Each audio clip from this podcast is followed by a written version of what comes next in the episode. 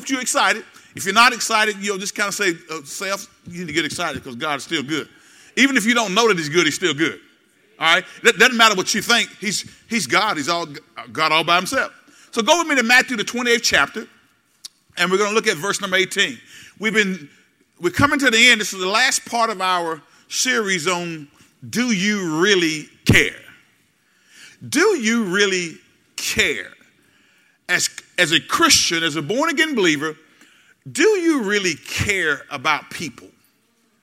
Do you really care enough to interface with people who may not have a relationship with Jesus and need one, or who may have a relationship with Jesus but are on the fringe? They're, they're, they're on the out, outer edge. You know, they, they, they're, they're out on, on, the, on, on, the, on the circumference of the circle, but they're not in the middle. They're not close to God. And maybe, and so, so, so we, you know, we need to uh, uh, understand that it's important for us as born again believers to interface and, to, and to connect with those kind of folks because God gave us a mandate here. So we're going to look at this. This last part, it may take me two Sundays to do this one. Now, I've been good. All other Sundays, I've done it in one Sunday. So I ought to get a half a clap from the church. Can I get a half a clap? This is part number nine. Yvonne, you ought to give me a, give, give me a shout or hallelujah or something, man. I mean, because y'all know my series kind of lasts a little bit, right? I mean, sometimes we'll be on part number 25. So I've done it in nine parts. I've, I've, I've disciplined myself, instructed myself to the point that I said, we're going to get through these lessons. But this last one is so critically important that I might have to come back next Sunday and touch on it. We all excuse me if I do that. Y'all ain't saying nothing. Some of y'all looking at me like, uh, you know, bro, pastor, just keep moving. No. Today, our subtitle title for this lesson is discipling people. Now, this is so critically important and this is, this is paramount to the reason why we are still here in the earth realm. This part, discipling people, is critical to showing that we really care. And so we got to get equipped, we got to get ourselves in a position where we, we, we know what this means, and that not only do we know what it means, but it becomes important to us. I was talking to a pastor friend, we, we pray together every week, and he was sharing with me uh, when, when he said it, uh, he said it was a struggle that he has, uh, you know, and he admit that he's not as good at it, and that the church is not as good at, at it as they need to be. And I didn't know what he was talking about at first, but then he said it's discipling people. I said, well, brother, you're not alone. I said that is the, that's the most critical element of the Christian faith that we as a body of believers have to engage in. But the sad reality is, is that we can't disciple people if we have not been discipled ourselves. We cannot be effective in leading others and walking with others if we're struggling, if we uh, uh, don't have a good understanding of the spiritual process our own selves. So we got to get up to speed if we're not up to speed. And if we are moving along, we got to move a little bit higher, okay? So, Matthew, the 28th chapter, and let's begin reading at verse number 18. Familiar passage of scripture that all of us, if you've been around church any period of time, you've heard this passage before.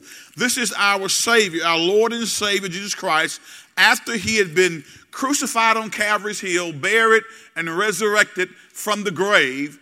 And before he ascends back up into heaven, he gives this, this epic command, this, this epic uh, call to service for all of us who accept Christ as our personal Savior. Matthew 28, verse number 18. Can we read out loud on purpose from the NLT? It says, What?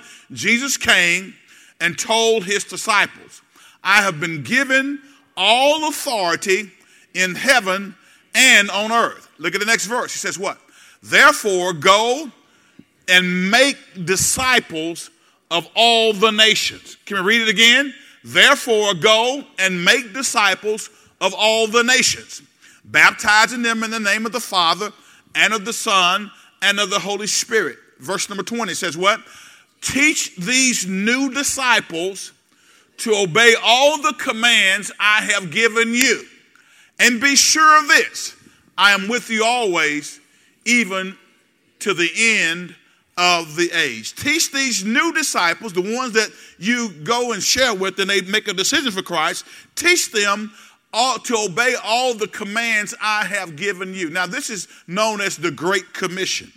So, as we, as we delve into today's lesson, I, I, I want you to pay careful attention because this part is crucial. It's, it's really crucial. Discipleship is all about change. Everybody say change. Discipleship is all about change. And I need you to understand something. God is the orchestrator of this change. And he can and he does, and he has answered the question that many of y'all may be having right now what change to what? What, what, what, are we to change into? If, if, if, if discipleship is all about change, and you've been asking me, Pastor, for the last five or six years to sit, submit myself to the discipleship training process, what am I supposed to change into? What am I supposed to be like? So we're, going to talk about that because God gives us insight into what we should change into. He's also revealed his strategy for how that change works in our life let me see the hands of everybody out here who have went about and you, you, you observed some habit in your life that you said, I need to change that. Anybody? Let me see hands. You, ever observed yourself and did some self-reflection? I know some of y'all out there say, I don't need to change nothing, Pastor. I'm, I'm, I'm you know, I'm, I'm, i like the way I am, and that's the way I'm going to be. I, and, and you know what? If you're that way, I am praying for you right now because none of us in here are so locked in and so perfectly aligned with God that we don't need to change in some shape, form, or fashion. Would you all agree with me?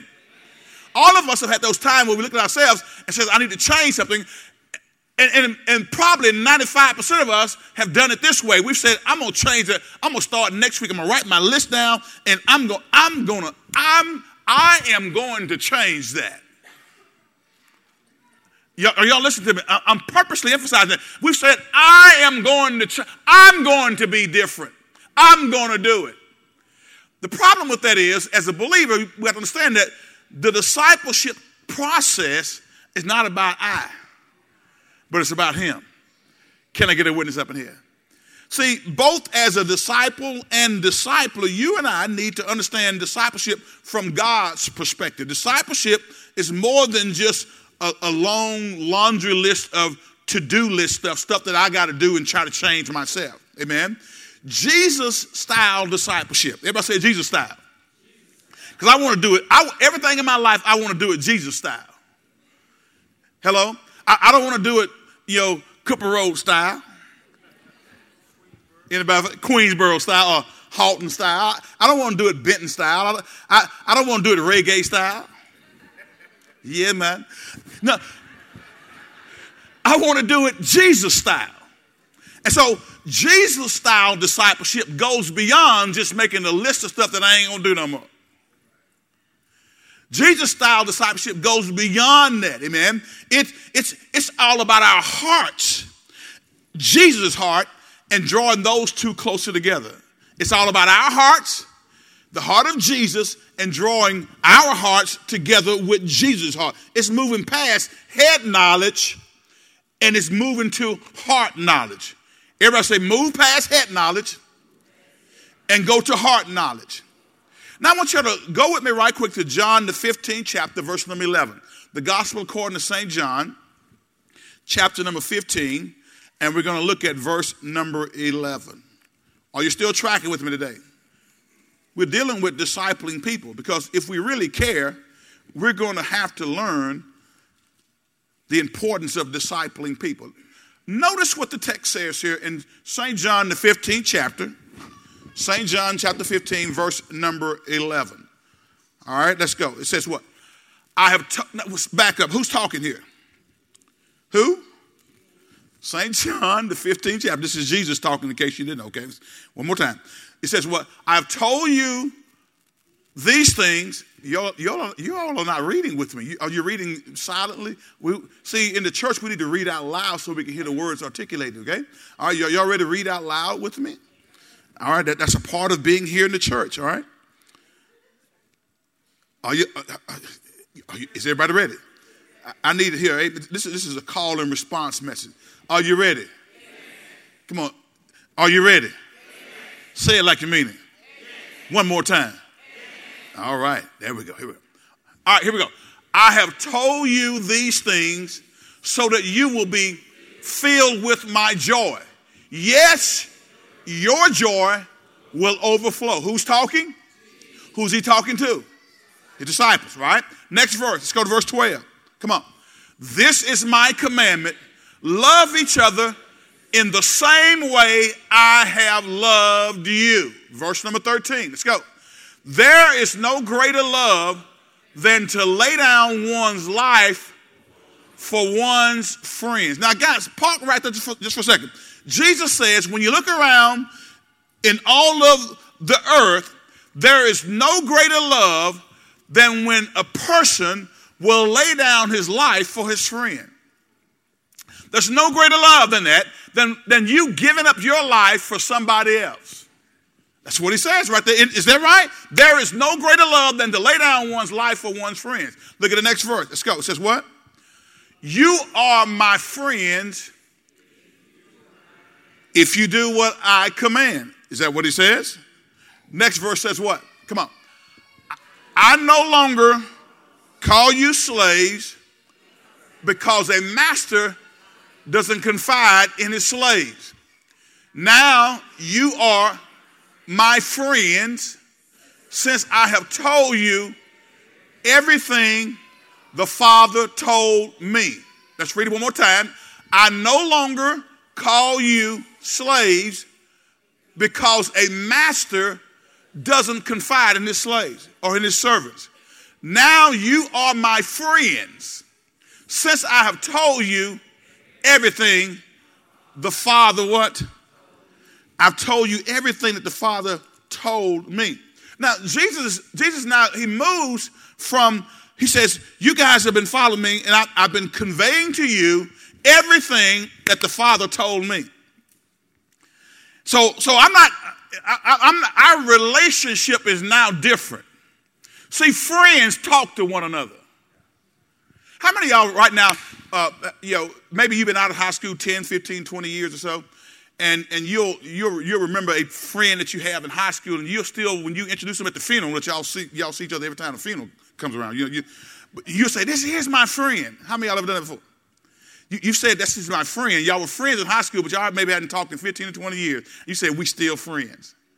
There's different le- levels of friendship. You understand that, right? But, but many times when we say friends, we have a different connotation than what the Bible is talking about here. Jesus says, I no longer call you slaves or servants because a master doesn't confide in his servants or slaves. He says, Now you are my friends. Why? Since I have told you everything the Father told me. God the Son is operating in the earth realm. God the Father is communicating with the Son in the earth realm. And everything that God the Father in the heavenly realm tells God the Son in the earth realm, he tells his disciples. He says, Now, now since we got some communication, you're no longer my servant. I got to call you my friend. How many y'all want to be friends of God? Like Moses was. I, I want to be identified as a friend of God. Someone God can confide in and talk to. So, so friendships, friendships, uh, discipleship is akin to friendships in a way. Your friendships, uh, no matter who you are, have at least one thing in common. I, it, it doesn't matter who you are. Every friendship has one thing in common. What is that one thing, Brother Pastor? I'm glad you asked. Well, at one time you wasn't friends. That's the one thing that every friendship have, has in common. At one point in time, you were not friends. Am I right about it? There's a time, even there's a time even you and your best friend were strangers. How many y'all got a best friend? I'm saying everybody here got a best friend. How many y'all think you got a best friend?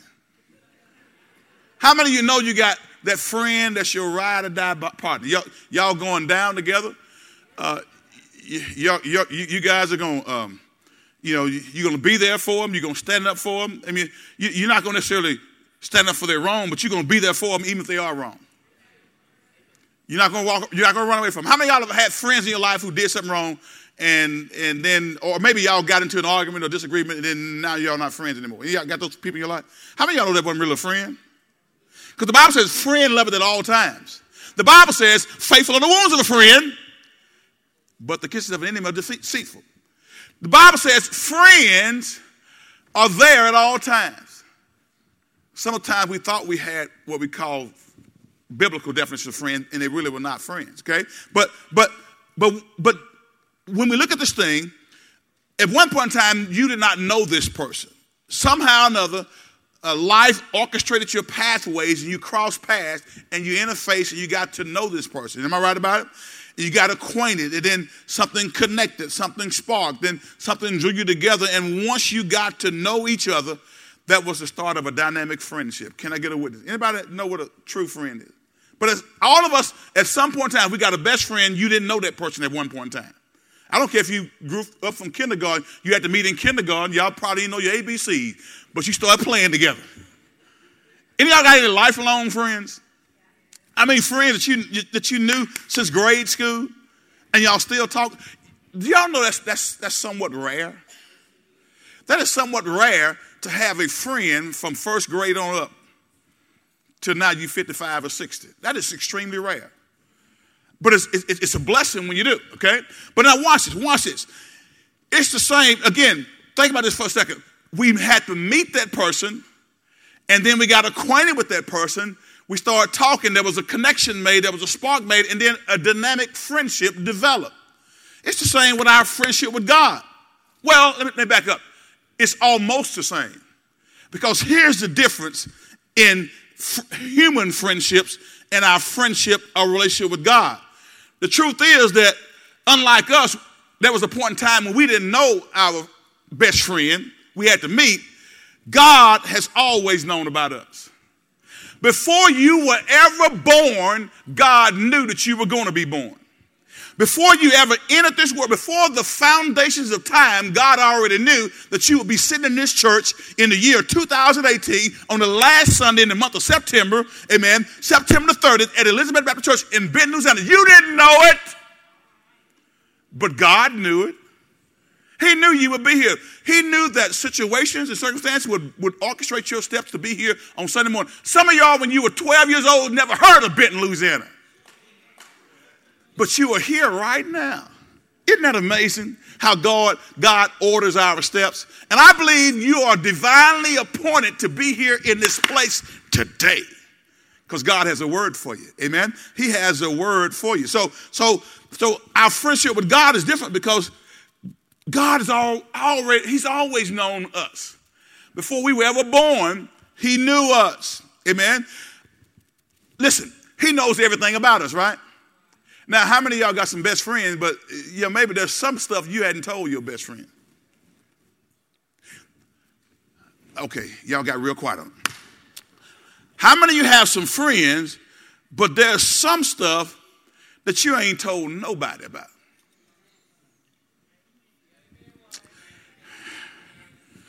All right, that thing you did in high school when your mom and them thought you were at the prom when your mom and them thought you were still at the basketball game, and your mama will let you go to the game, but she didn't want you going anywhere else, so you went by the game. You went and bought your ticket. So when you go home and mama asks you, boy, you go to the game, yeah, here's my ticket, mama. You stepped in the game and then told everybody there, hey, I'll be right back. I got to go outside, get something from the car. And then you drove someplace else and came back in the fourth quarter. So when mama asks you, son, did you go to the game? Yeah, mama. Here's the thing, I, man, I was there the last, we, kicked, we kicked the last second field goal, mama, and we won the game. Ooh, it was a good game. But you didn't tell her that you left after three minutes into the first quarter and came back with two minutes left in the fourth quarter. I'm talking about that thing. That thing that you did that you ain't told nobody about. Oh, y'all ain't got none of that kind of stuff? None of y'all have that kind of stuff in your life where, where you, yeah, yeah, yeah, yeah. You, you, you, even, even your best buddies, you haven't even, it, it, you, you haven't revealed that to them. Hmm? I ain't you what you were doing because you, you, you, your guilt is all on your face now. I'm looking at some of y'all, some of y'all like, does he know? Holy Ghost, does he know? Who told him? Guys, let me tell you something. God knows everything about us. The hairs on our head are numbered.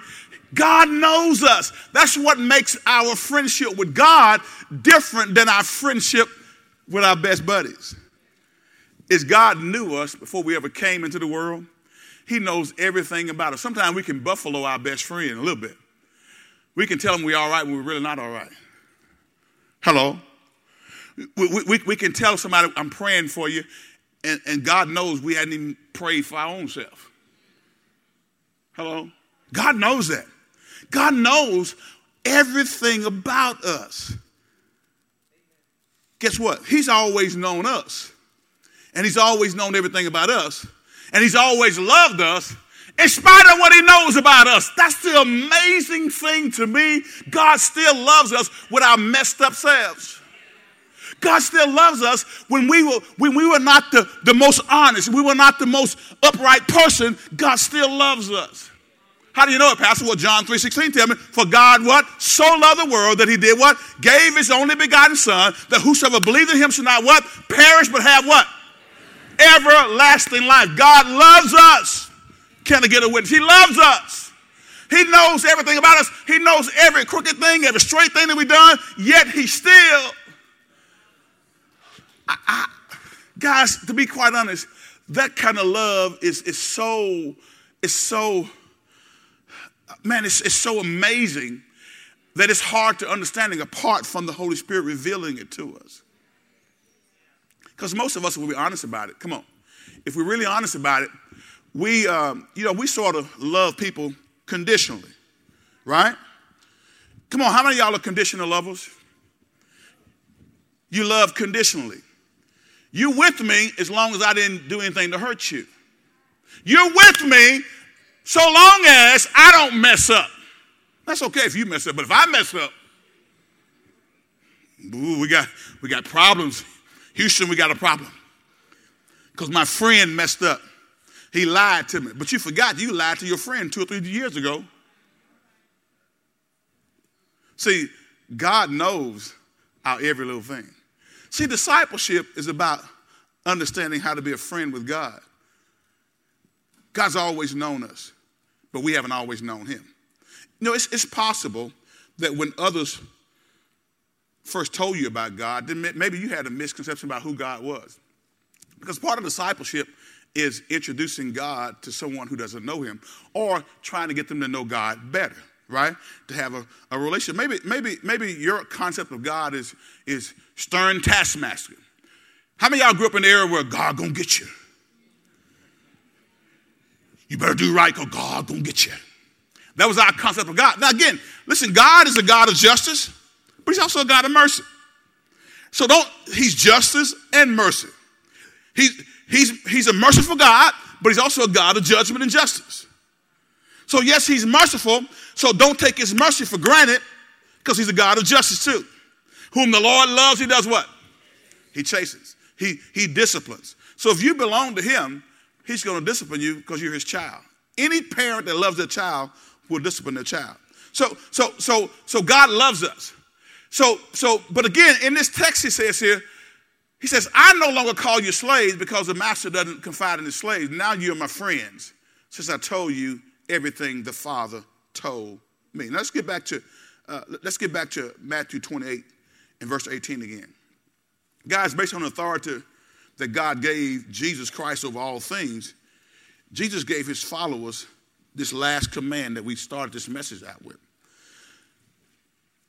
This, this, this is more so of a commissioning for service because he told them to make disciples. And, and guys, one of the reasons why I'm harping on this is that because I believe that this is a weak point for most churches. Most churches, most churches don't do as good of a job as we need to do in discipling people. And one of the reasons why most churches don't do as good of a job as we need to do in discipling people because discipleship can be a time consuming, messy process. Discipleship can be a time consuming and sometimes a little messy process. What do you mean by that, Pastor? Well, if you think about it, think about your concept of, of, of relationship with God in church, all right? If, if, if the totality of your relationship with God is, is confined to Sunday morning and maybe every now and then on Wednesday, every now and then if it's a special program, or they got a music or a play, you come on Wednesday. Y'all got quiet on that. Let me walk a little bit. How many y'all know that we're here every Wednesday? Let me see the hands of everybody who's a member of this church that know we're here on every Wednesday for corporate Bible study, and we have Real for Christ middle school and high school ministry. Okay, gotcha. All right. So, you, why, why do y'all think we're here on Wednesdays? Somebody help me. Why do you think we're here on Wednesdays? Just to spend time? Just to spend time. Okay. Just to come to church. Anybody else ain't got nothing else to do? You know, some, some places say, well, if you ain't got nothing to do, come out. Nah, if you got something to do, I still want you to come. You ever heard, remember the old days they used to announce program? We're having a program this evening at 6 o'clock. If you ain't got nothing else to do, well, bless God and Almighty, all of us can find something else to do on a Sunday evening, especially in the fall. It's football season. The Cowboys on. The Saints got the Sunday night game. We can always find something to do. Listen, discipleship has never been about convenience or I come if I don't have anything else to do. I come if I didn't work hard today, if I'm not tired. Guys, let me tell you something. How many of y'all ever came to church tired before? Let me see your hands. How many of you have been tired and came on and disciplined your body to come up in this place and lift up holy hands. And then once you got here, amen, you, the Holy Spirit got to moving in the place and you were tired and all of a sudden your foot started to move a little bit. Huh? The song praise got good. Your arms were tired from lifting all day, but then all of a sudden, I lift my hands in the sanctuary. I lift my hand. Then you get a little, little little dip to it. Give you the glory. I live my. Did you start? we, got to pull them back a little bit.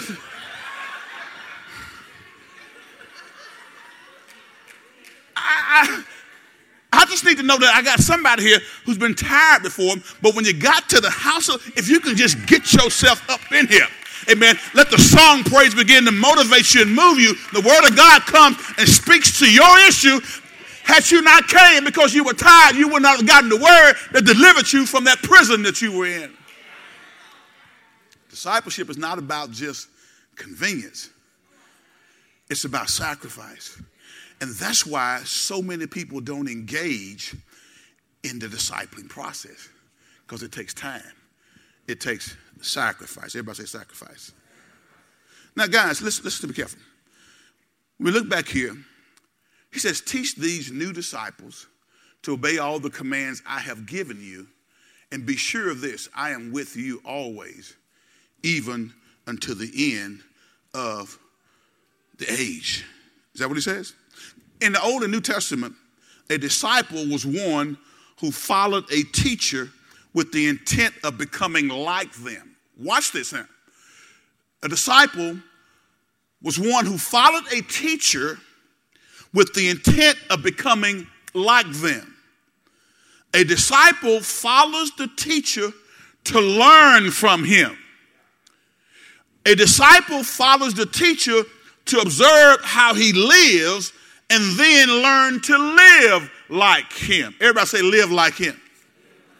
That is what Jesus, come on, guys, that's what Jesus called his disciples to do and what he calls us to do. Follow him for the purpose of becoming like him.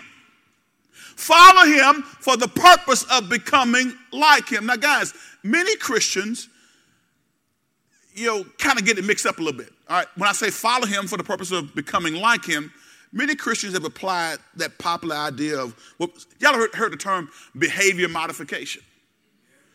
We, we, we've, we've taken, taken that term behavior modification and applied it to Christianity in the church. In other words, you try to look different or act different or to act like a Christian. And we erroneously call that growing in the Christian faith. I'm going to act like a Christian. I'm going to look like a Christian. I'm going to talk like a Christian. You know, Christians have their own language, just like every other profession has their own language. You know, lawyers talk in, in, in a different way. Medical professions, professionals talk in a different way. They, they may call something an intestine. I may call it the gut. Intestines, your gut. Huh? We have different terminology. When I was in banking, we had different terminology. Uh, in banking, they'll use the term, have you built up equity in your property? How many of y'all know what equity is?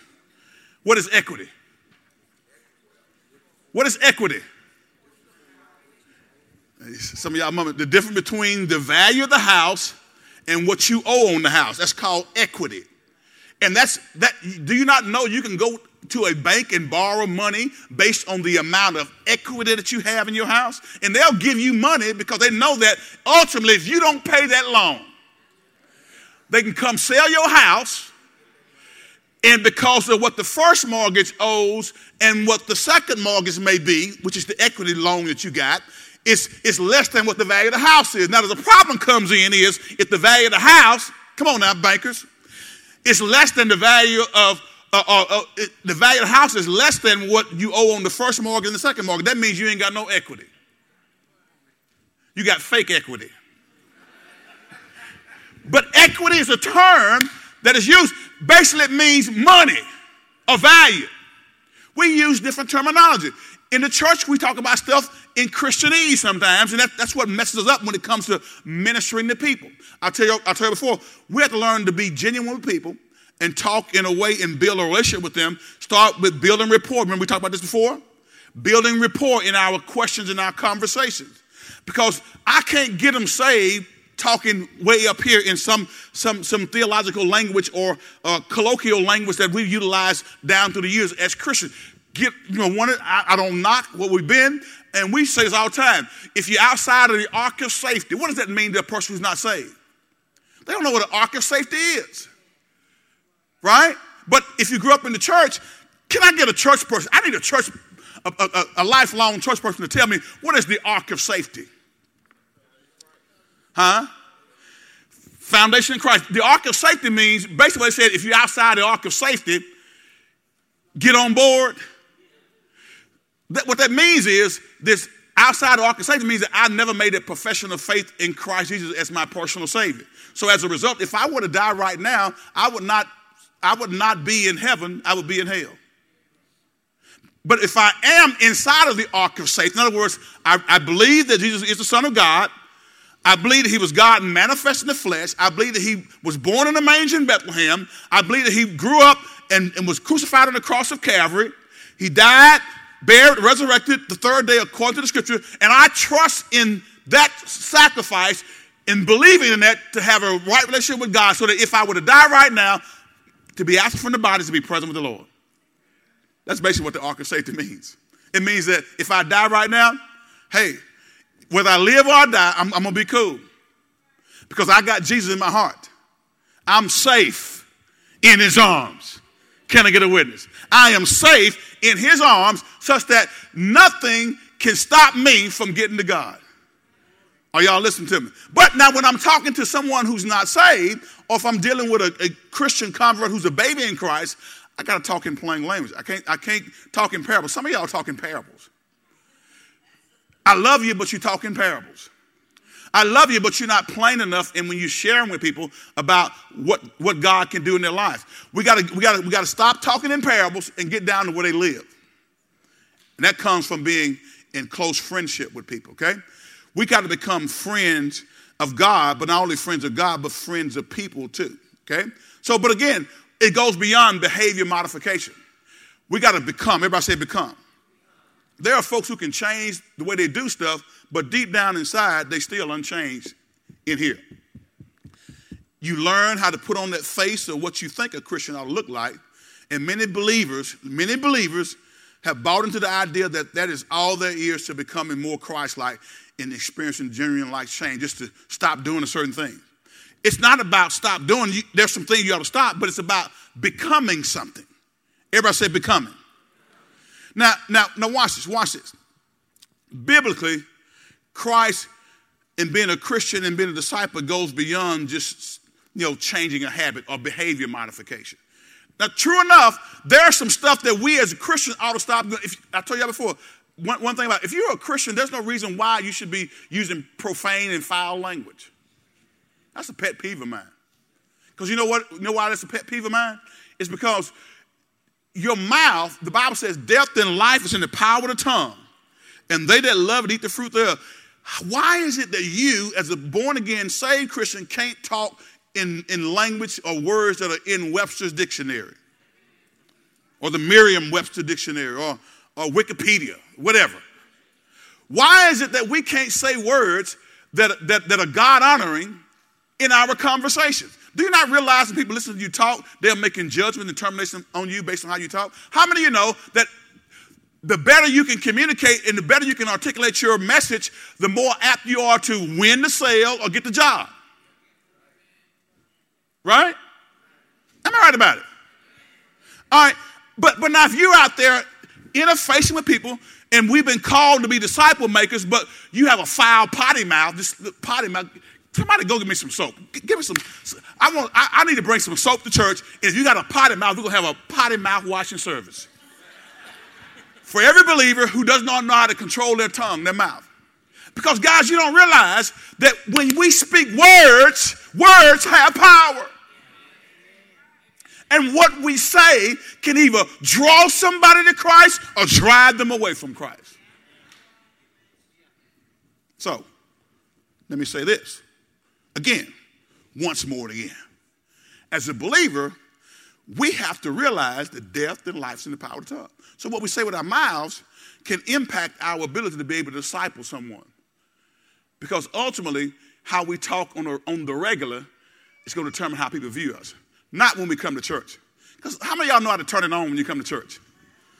Come on now, you, you, you know how, how many of y'all know how to act churchy? I need some hands. How many of y'all grew up in church and you know how to act churchy? You even have some of those phrases. God is good all the time. All the time, God is good. Yeah, brother. Huh? Won't he make a way for you? Yes, he will. He's my bread and starting land.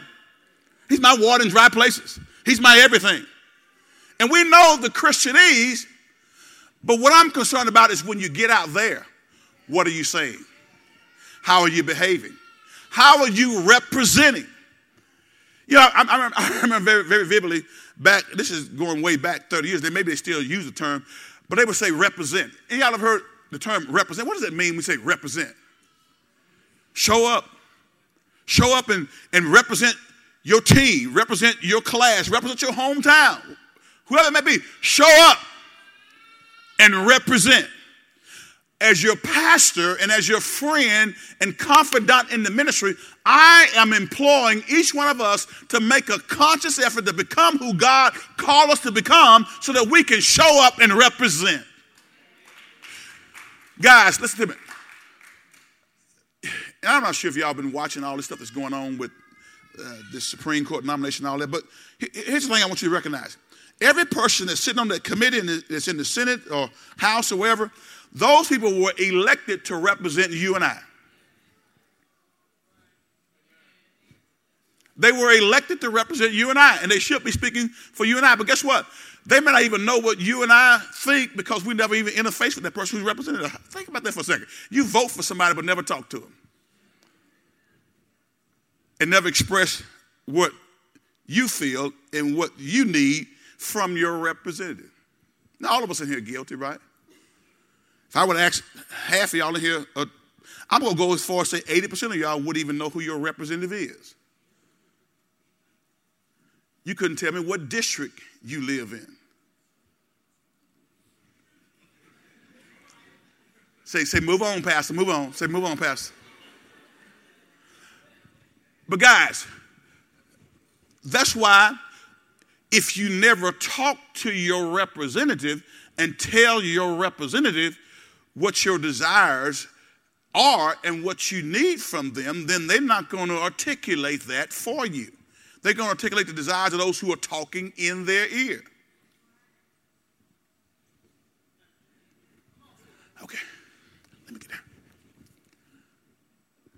Hear me carefully. You have been called to represent Christ in the earth. And right now, as your pastor, I'm, I'm, I'm trying to implore you and to tell you Christ wants you to represent him a certain way.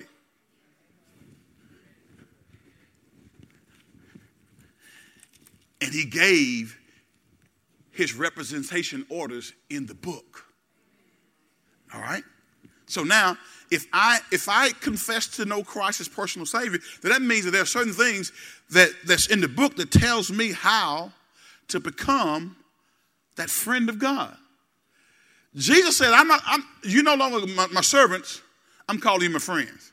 Because I haven't told you everything the Father told me. So the question is, has Jesus been telling you everything the Father told him? He can't tell you if you're not in the book. All right, okay. All right, so core principle, write this down, core principle. Core principle. I feel, I feel some heat in here today. Care is discipling. Because I asked this question when we first started out do you really care? Well, if you, as a born again believer, have never taken the initiative to connect with someone and to help disciple that person, or you yourself have not submitted yourselves to the discipling process, then you do not really care. But Pastor, that little, come on now, that's a little harsh, man. How you gonna judge me? That's what people say now, right? How you gonna judge me? I'm just telling you what the Word of God says. Care is discipling. Come on, watch this. Matthew 28. Come on, y'all. I told you I wasn't gonna finish today, didn't I? All right, so I ain't gonna try. I'm just taking my time, and and uh, and we're going to pick back up on next week because discipling is critically important. I'm going to give you some things, and, and, I want you to write these down, but we're going we'll unpack them a little bit more um, next week. Is that okay? Yes, Is it okay to call an audible? Yes, Come on now, when, when, when, the quarterback gets to the line, when is Dak playing today, Doris? Who they who they playing, Doris?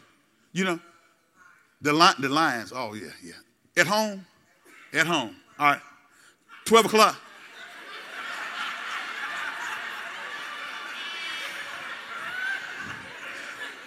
I don't, I don't know if Dara's telling me I got to finish this thing about I, all right, all right. okay, okay, all right. But when Dak comes to the line, guys, listen, he may have a certain play call. All right? Maybe it's a, a, a, a draw. Y'all know what a draw play is? Some of y'all like that's old terminology. Anybody know what a draw play is? Jerry knows. The rest of y'all clowns don't know what a draw play is? I, am sorry. I shouldn't have said that. That was so mean, wasn't it? Was that mean or what? See, you got to watch your words, right? My wife looked at me like, I, y'all, y'all, see, when you, when you know your pastor loves you, know I'm being facetious, right? Okay, so don't nobody go away and don't clip that part out and put on social media. That's what people do. They'll clip that five second clip out. Pastor Adams called this church clowns. Isn't that a shame? This, this is context of message. Okay, listen to me. I'm sorry. no, no, no, really. A draw play is, is a play that draws the defenders in, so similar to a screenplay. Y'all know the screenplay is, right? Guys pretend like they're going to block them real good, the, the big guys up front, but they kind of let the guys slide by, and then the quarterback dumps the ball over their head. They, are rushing, think, oh, I got past that line. I'm getting ready to get the quarterback. He's dropping back, and he just dumps it over the head to, to the running back that comes behind him, and then they go down the field. That's a screen pass. But a draw play is similar to that. He draws back like it's a pass, and the lineman pass block, and the line starts running, and then he sticks in the fullback's belly or halfback, and he runs up the middle. It's a draw play. You drawing him in, and he runs right past. I don't know why I said that. I just, I have, Nick, uh, Kendall, I have no idea why I just explained the difference between a screenplay and a draw play. Well, let me spiritualize it since I didn't remember it. See, the enemy tries to run a screenplay on us or draw play on us. The enemy tries to draw us in. Help me, Holy Ghost.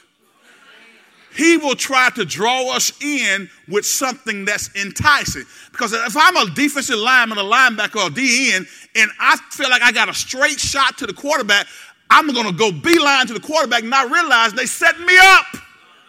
They purposely didn't block me to get me to run out of my position, and they threw the ball right where I left from. So when the quarterback comes to the line of scrimmage, and y'all, how many y'all know when another team is getting ready to blitz?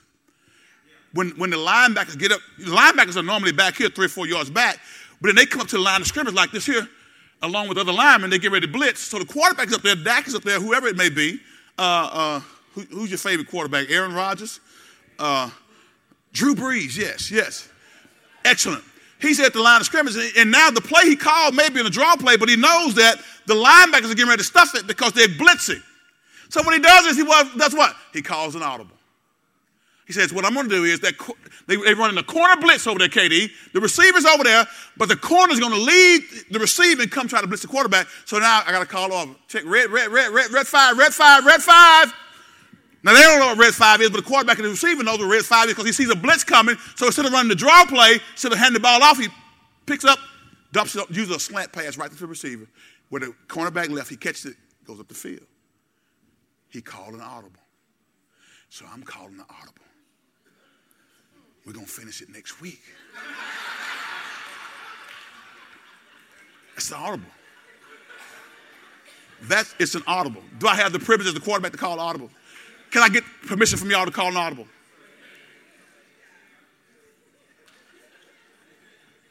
It came back full circle, didn't it? Care is discipling. If we never put ourselves in a position to be disciple, or we never put ourselves in a position where we're discipling others, do we really care about people? Or are we just going to go on doing our own thing at our own pace and ignoring what God has told us? Look at the text, Matthew 28. Watch this. And I'm, I'm getting ready to give you three, uh, three things. I'm going to let you go. And we'll come back next week. All right, Matthew 28, get back here. Discipling people. We got to get there because God's trying to change us. Matthew 28, look at verse, um, verse number 18 again 18, 19, and 20. He says this Jesus came and told his disciples, I have been given all authority in heaven and on earth. Now remember, this, when he says this, when he speaks this, he's already resurrected from the, from the grave. He's, he's been crucified and now he's resurrected from the grave with all power and heaven and earth in his hand. He says, I've been given all authority in heaven and on earth. Verse number 19 says what? Therefore, go and make disciples of all nations, baptizing them in the name of the Father and the Son and the Holy Spirit. Verse number 20. Teach these new disciples to obey all the commands I have given you.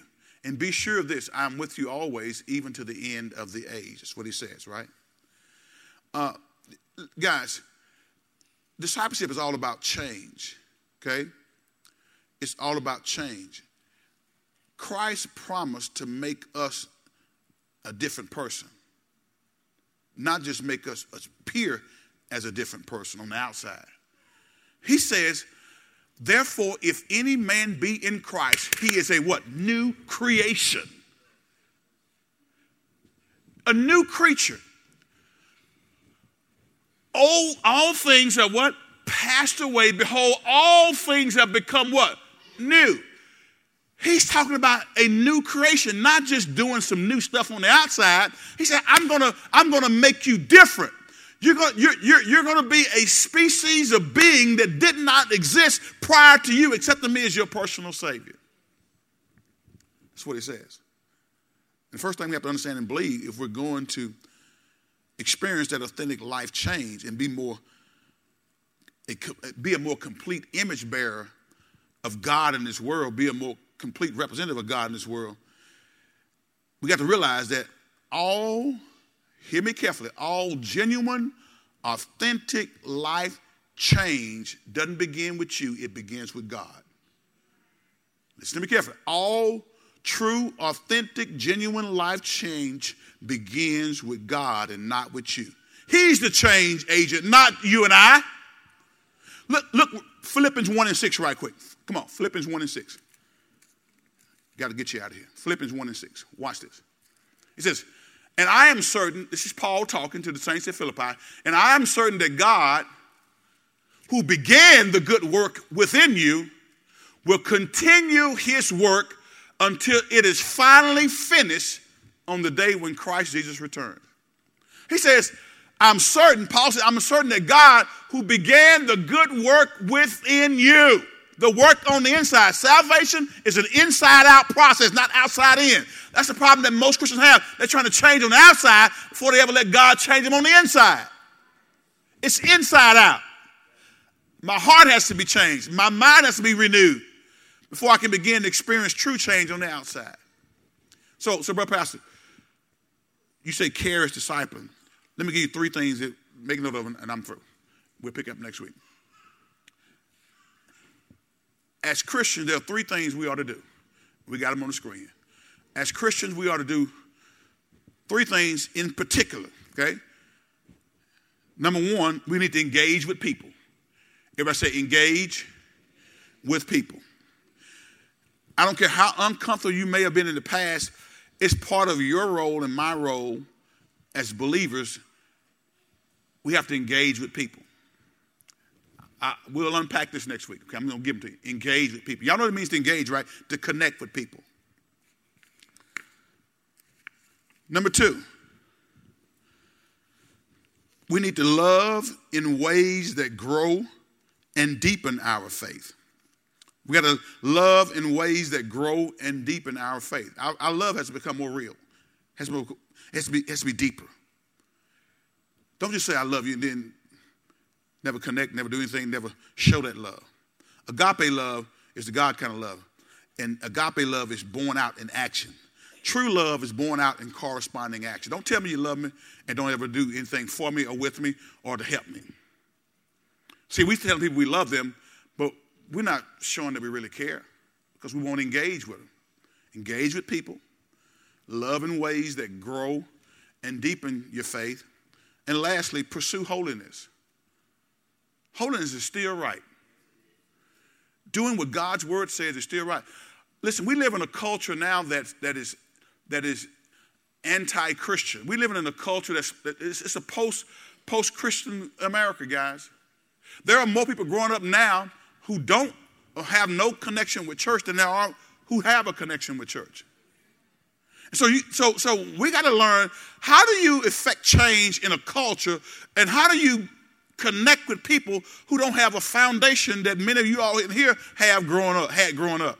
Most of y'all, if you passed 35 or 40, you had a foundation uh, that was built up. Maybe you didn't. You, maybe you didn't learn everything you need to learn, but you, you knew that the church was a part of what you did every week. And you learned some things just by being there. Maybe you had sleep most of the time, but you learned stuff by just being there long enough. But there's a generation out there now, guys, who don't believe that the Bible is God's word. So tell them what the Bible says, they're going, what, what, what does that mean to them? They don't even believe it's God's word. So the Bible says, how do you connect with somebody? How do you show the love of God to somebody who don't even believe that the Bible is God's word? And telling them what the Bible says doesn't mean anything to them because they don't think it's God's word. And some Christians in the church who don't really believe in the true, uh, authentic inerrancy of God's word. So those three things we'll unpack on next week. But guys, I want to tell you something. It's important that you and I realize that making disciples is a part of our Christian mandate. And let's not take that lightly. Engaging with people, loving in ways that grow and deepen our faith. That means that sacrifice. There are going to be some times when we got to sacrifice some of our time, our talents, and our resources to help people, to connect with people, to show that we really care and we got to pursue holiness. Amen? Jesus died so that you and I could have a right to the tree of life. He died on Golgotha's hill, hung, bled, and died, buried in a borrowed tomb, resurrected the third day morning so that you and I could be positioned to disciple people. And if we're not doing that, we're not fully engaged in the discipling process. God wants us to be, okay? Every head bow, every eye closed.